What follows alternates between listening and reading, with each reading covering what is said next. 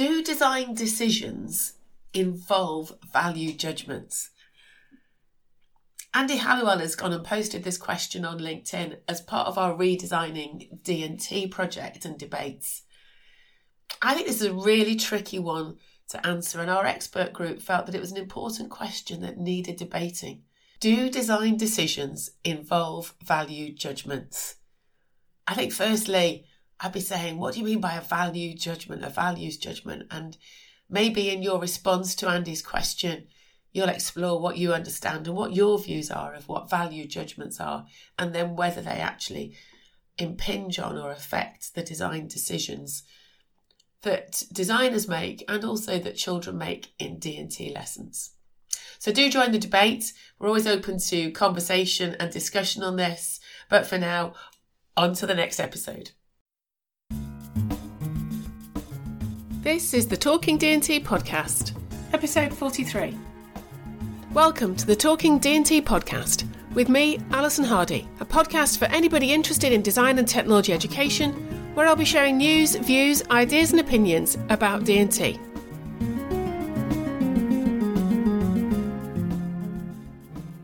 It's good to be back recording another podcast episode after a short break over the summer, having some time away and uh, sort of looking around at things that are going on and time to reflect has been really good for me. And I hope all of you have found some time to take a break away from things. So this podcast episode, it's a new term, it's a new start for an academic year um, here in the UK. I know for different people listening, it might be different. Term might have started, it might be midway through the academic year, and so on. But for me, as I begin the new term, I wanted to share about a new project that we're hoping to do this year. Already, it's not a new project, it's a project that I've been doing for probably quite a few years now. Um, it started with my PhD, but in terms of the new aspect, we're beginning a, a new phase this academic year. So, if you listen to the podcast, you'll have heard me talk about the research that I'm doing, exploring what people say the value of design and technology education is.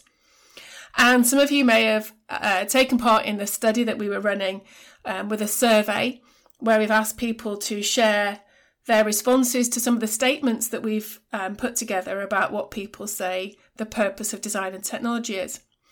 And what we've been trying to do there is create a survey that we can use in lots of different settings to explore the values that people in that particular setting that we use. So, for example, if we use it in school A, what the children and the teachers in that setting say the value of design and technology is.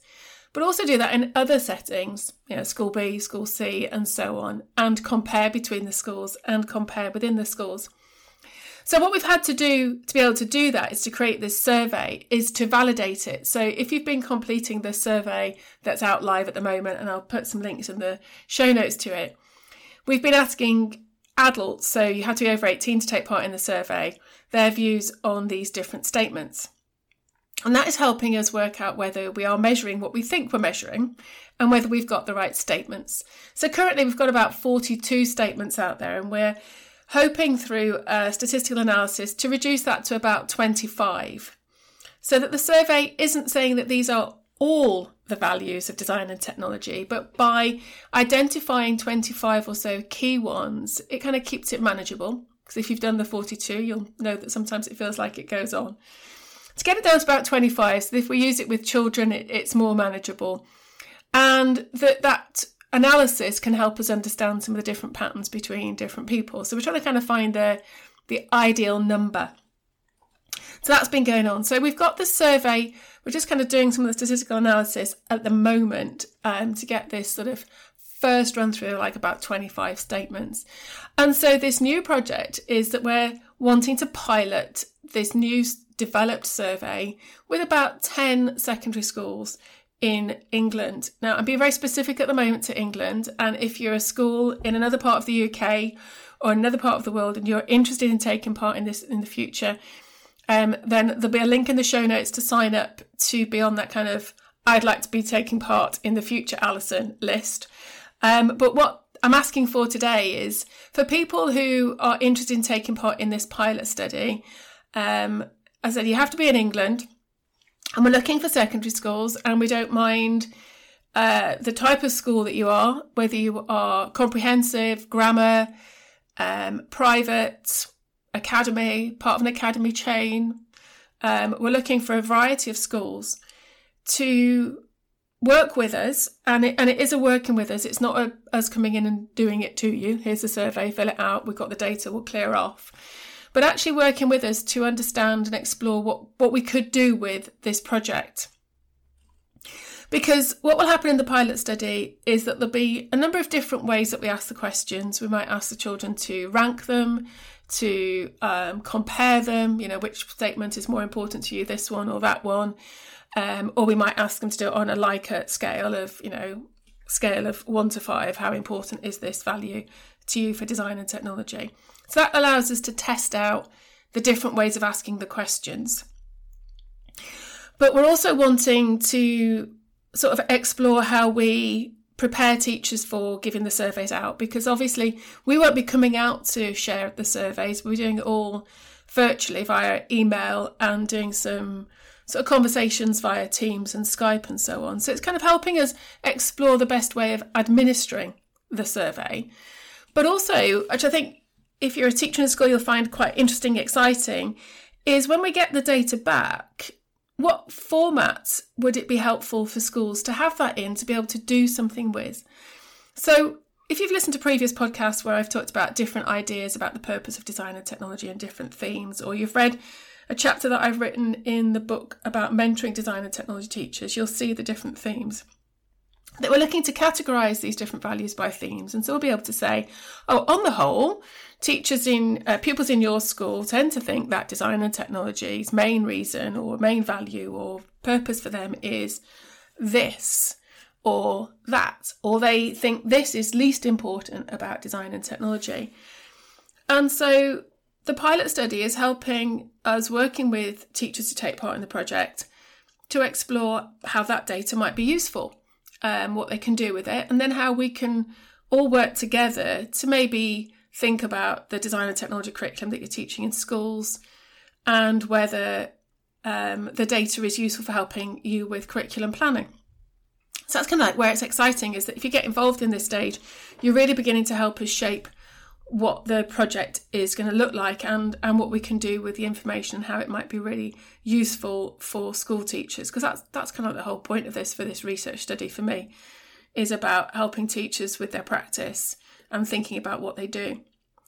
And then running alongside within that pilot is the survey obviously will go to children in schools and we're looking for 11 uh, year olds and older. But that we're also wanting the teachers in the school to also complete the survey. And we're wanting to explore with you what that might look for you, look like for you, and what the how the data might be useful for you. So the idea is is that we are looking to ask teachers to also fill out the survey who are in those schools, mainly the D&T teachers at this stage, and that you will get a summary of what you've said. So you won't get, oh, you put them in this rank order in the 25 statements, but you'll get a, a paragraph, almost like a personality test, if you like, but around your values of design and technology.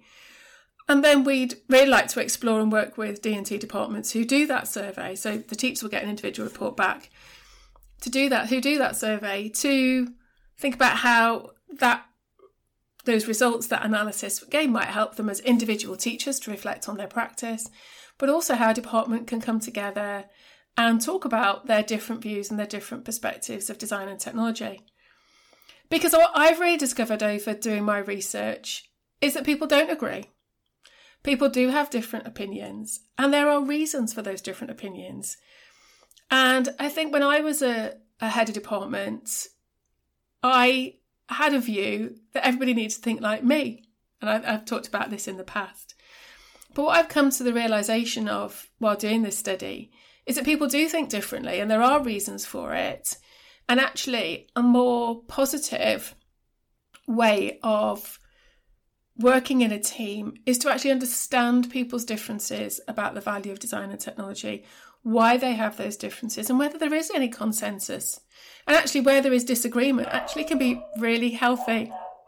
I do apologise for the noise in the background. We've obviously having some post delivered, and my dog has decided to uh, respond quite loudly. he has no respect when I'm doing a podcast recording.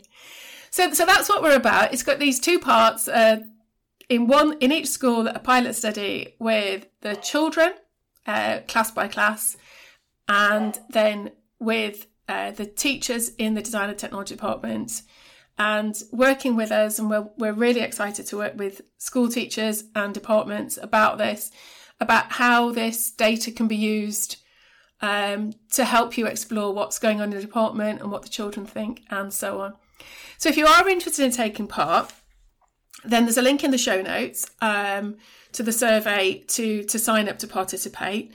Um, if you sign up and you're not selected then i'll add you to the list if you'd like to be involved in the future um, but if you've got any thoughts about how you think this might benefit you, um, if you're a design and technology teacher, and if you're wanting to be involved in the future, again, sign up. You can always drop me an email as well, or you can find me on Twitter at hardy underscore Alison.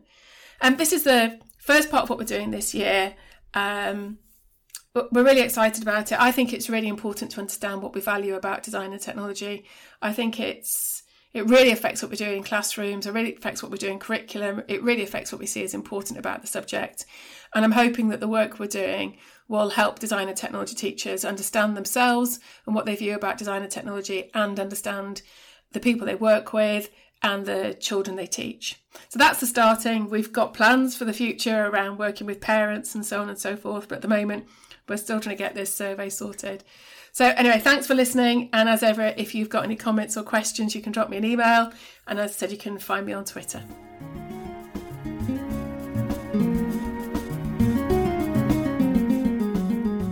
You've been listening to the Talking D&T podcast with me, Alison Hardy. You can connect with me on Twitter at hardy underscore Alison.